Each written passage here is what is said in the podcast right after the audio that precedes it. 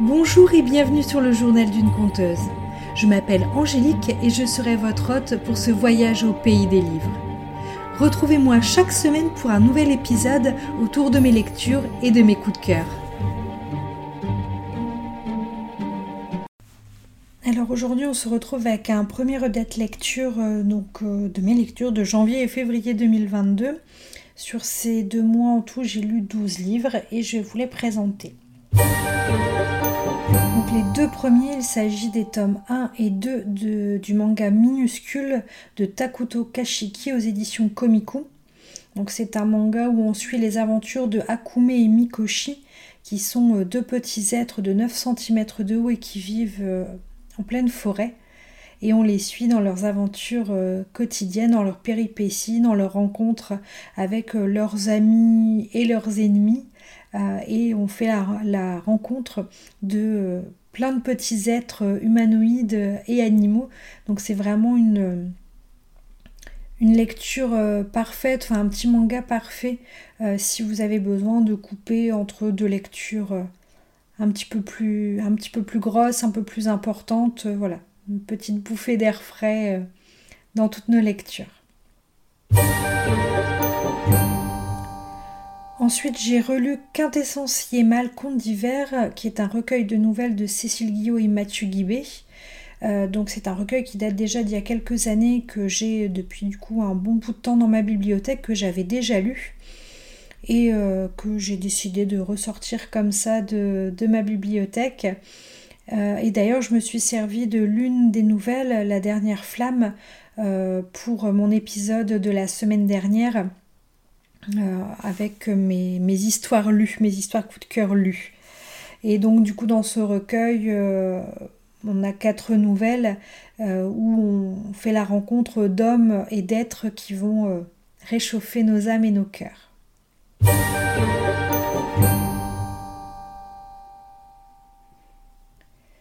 Ensuite, j'ai lu La charmante librairie des jours heureux de Jenny Colgan aux éditions Pocket. Donc, c'est l'histoire de Nina qui est une timide bibliothécaire de quartier et qui, euh, suite à des restructurations euh, sur son lieu de travail, va devoir choisir entre, euh, entre guillemets, perdre son âme en travaillant pour la nouvelle zone multimédia ou prendre un nouveau départ. Et elle fera le choix de, du coup de prendre un nouveau départ et de, de partir loin de sa petite vie tranquille au cœur des Highlands en compagnie d'un vieux van.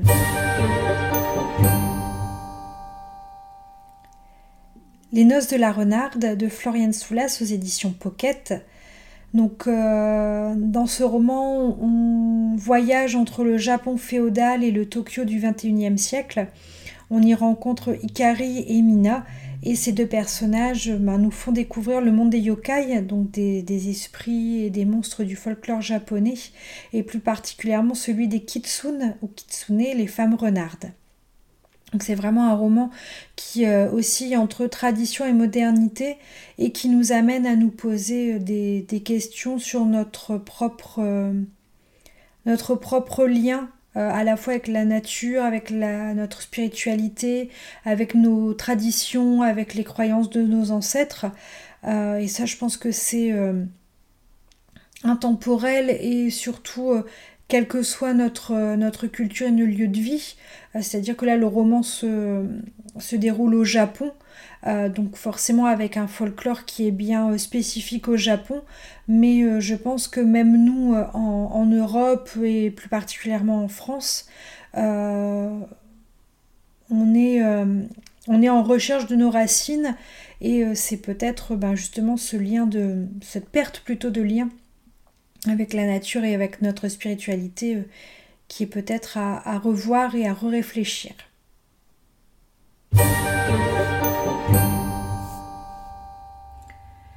Ensuite, j'ai lu deux classiques de la littérature anglaise euh, de l'époque victorienne. Donc, il s'agit de Jane Eyre de Charlotte Brontë aux éditions 10-18 et de Raison et Sentiment de Jane Austen également aux éditions 10-18. Euh, donc je n'ai pas forcément énormément de choses à en dire, euh, sachant que ce sont deux romans qui m'ont été euh, conseillés par ma libraire de la librairie Les Yeux qui pétillent à Valenciennes. En fait, je suis arrivée un jour en librairie, l'envie m'avait prise comme ça de lire des, livres qui se déroulaient pendant l'époque victorienne.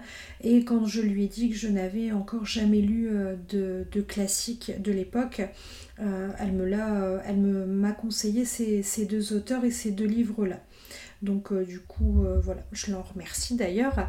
et ça a été de belles découvertes, même si ce n'est pas voilà le, genre de livre que, j'aime et que je lis euh, habituellement, mais en tout cas, ce, sont, été de belles découvertes euh, et de belles premières rencontres avec la littérature euh,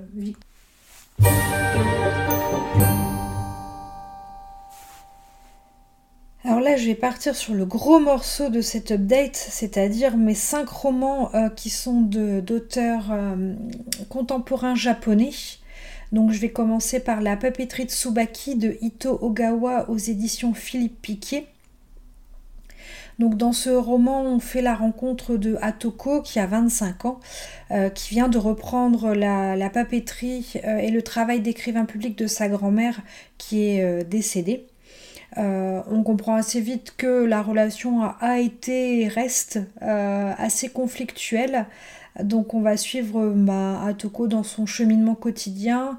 Euh, elle nous immerge également dans la culture japonaise et notamment dans la poésie de sa langue, euh, puisqu'on on va à la rencontre de, plusieurs mots, expressions de, de, la langue japonaise qui ne sont pas forcément traduits, enfin en tout cas dans le roman ne sont pas traduits directement. Euh, on nous en donne l'explication en bas de page, si je me souviens bien. Euh, mais euh, voilà, ça nous permet d'apprendre, d'en apprendre un petit peu plus sur la, langue japonaise et surtout comment elle se, comment elle se présente, puisqu'elle est beaucoup plus imagée que, notre langue française ou que d'autres langues occidentales, on va dire. Euh, donc c'est vraiment un livre que j'ai euh, que j'ai adoré, que j'ai dévoré. Euh, déjà parce que ben, tout ce qui est un petit peu trait à l'écriture, à la calligraphie, alors même si je ne calligraphie pas du tout, mais voilà, c'est quelque chose qui m'attire, que je trouve très très beau, qui vu de loin me semble être une activité très reposante. En tout cas, c'est très reposant quand on voit des calligraphes en train de travailler. Donc ça a vraiment été euh, une, très bonne lecture pour moi et euh, qui m'a donné, euh, ben, grâce justement aux, termes japonais utilisés, qui m'ont vraiment donné un sentiment de quiétude, d'apaisement, de relaxation tout au long de ma lecture. Ensuite, j'ai lu Le chat qui venait du ciel de Takashi il irait dit, je ne sais pas. Je m'excuse par avance quand je j'écorche les noms euh, euh, japonais. Euh, d'ailleurs, n'hésitez pas si, si, vous connaissez les prononciations exactes, n'hésitez pas à me le dire pour que je ne fasse pas cette erreur trop souvent. donc le chat qui venait du ciel aux éditions Piquet Poche. Donc là, on suit le narrateur qui va rencontrer, enfin en fait, il comment dire, il l'emménage dans un petit pavillon qui est juste à côté, enfin qui est accolé à une grande demeure en fait. Je pense que c'est une ancienne grande maison de maître qui a été divisée en plusieurs pavillons. Donc il y a l'habitation centrale qui est l'habitation des propriétaires et puis il y a je pense deux pavillons, un ou deux pavillons. Euh, donc euh, du coup notre narrateur et son épouse euh, vivent dans l'un de ces pavillons et c'est là qu'ils vont faire la rencontre de Chibi, qui est le chat de leur voisin et qui va devenir un petit peu l'âme de, leur maison et du jardin qui entoure la grande propriété. donc pareil, c'est un c'est une lecture toute douce. Euh, alors même si j'ai eu un petit peu plus de mal euh, parfois avec les termes utilisés, notamment encore une fois les termes japonais. Alors autant pour la papeterie de Tsubaki, euh, j'ai pas le souvenir que ça m'ait autant marqué, autant posé de soucis. Mais là j'ai trouvé du coup à contrario que les particularités linguistiques japonaises étaient assez difficiles à saisir pour un lecteur occidental. Euh, de même, par rapport à la fin du roman, j'ai eu une petite déception euh, parce que, bah, en fait, on revient. Euh, pour moi, ça arrive comme un cheveu sur la soupe, mais le, roman se clôture. Enfin, voilà, le, narrateur et son épouse changent, non pas changent de vie, mais en tout cas, ils, ils quittent le lieu où ils étaient jusqu'ici. Et euh, le narrateur revient sur un événement qui s'est passé euh, plusieurs mois auparavant, euh, qui a d'ailleurs été l'élément... non, j'allais dire une bêtise, qui a été l'élément déclencheur, mais non, ça n'a pas été l'élément déclencheur de leur départ. Mais en tout cas, il y a eu un événement et à la fin du roman, le narrateur revient sur cet événement-là en posant des questions, enfin en se posant des questions euh, en pensant répondre à ces questions-là, mais du coup je trouve que ça arrive comme un cheveu sur la soupe, on s'y attend pas du tout. Euh, voilà, enfin ça m'a énormément déstabilisé en tout cas euh, sur la fin de ma lecture. Ensuite, j'ai lu Le ruban de Ito Ogawa aux éditions Pique et Poche.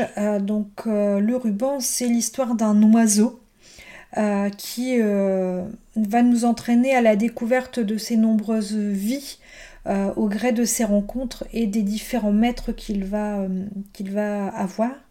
Alors ça n'a pas été ma lecture favorite, enfin en tout cas des cinq romans d'auteurs japonais que j'ai lus sur ces deux mois, ça n'a pas été ma lecture préférée, on va dire.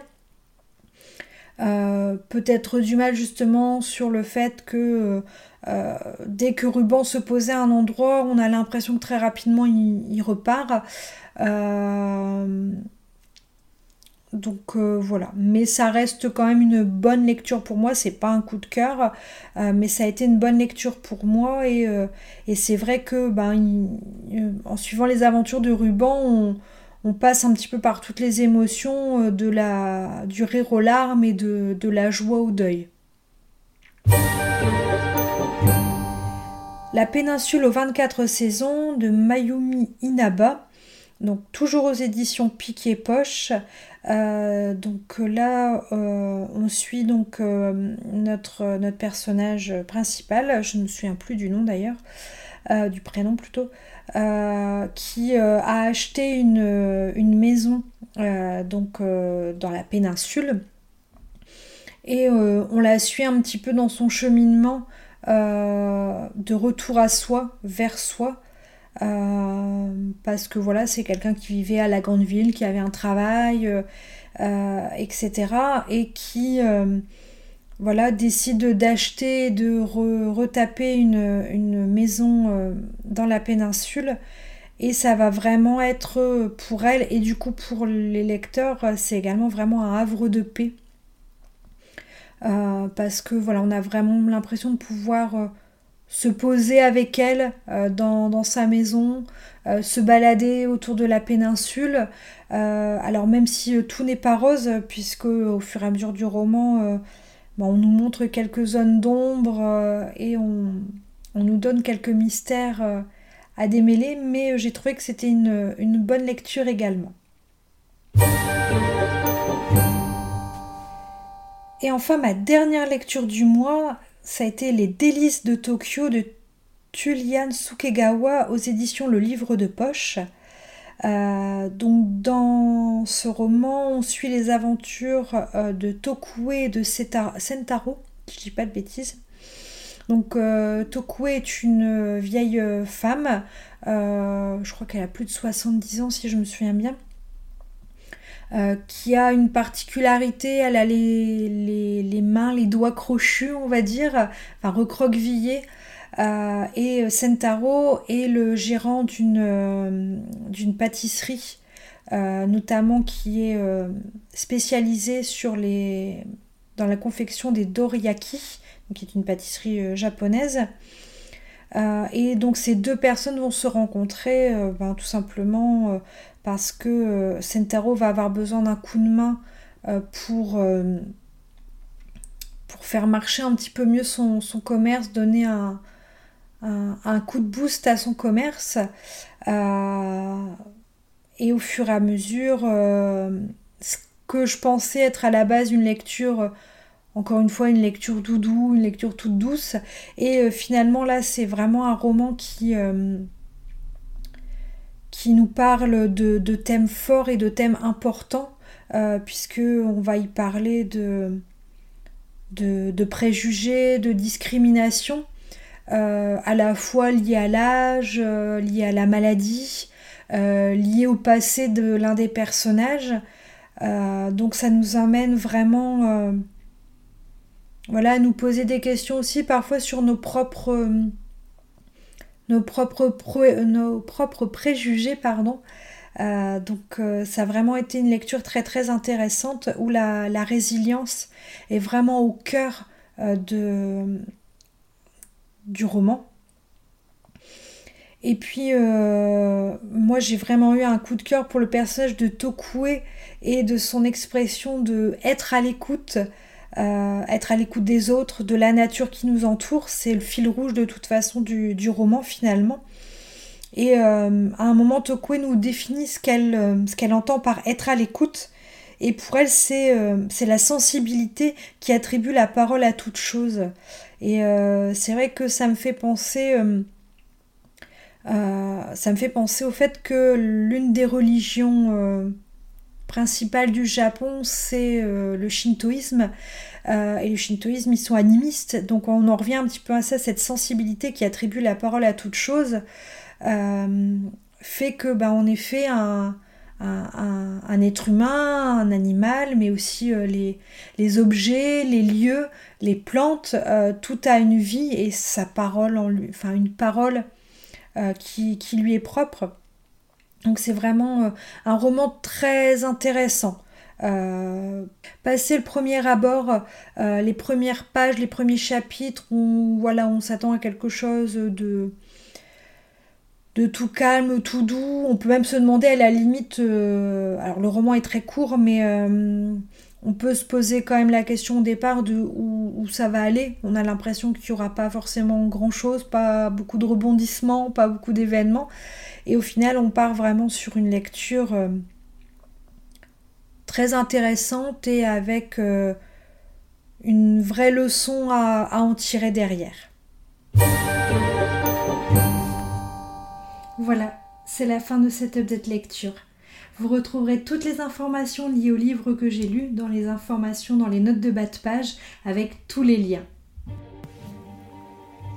Merci à vous d'avoir écouté cet épisode. J'espère qu'il vous a plu. Si vous avez aimé, n'hésitez pas à laisser une note ou un commentaire sur votre plateforme préférée et à le partager autour de vous. Je vous souhaite une belle journée ou une bonne soirée et à la prochaine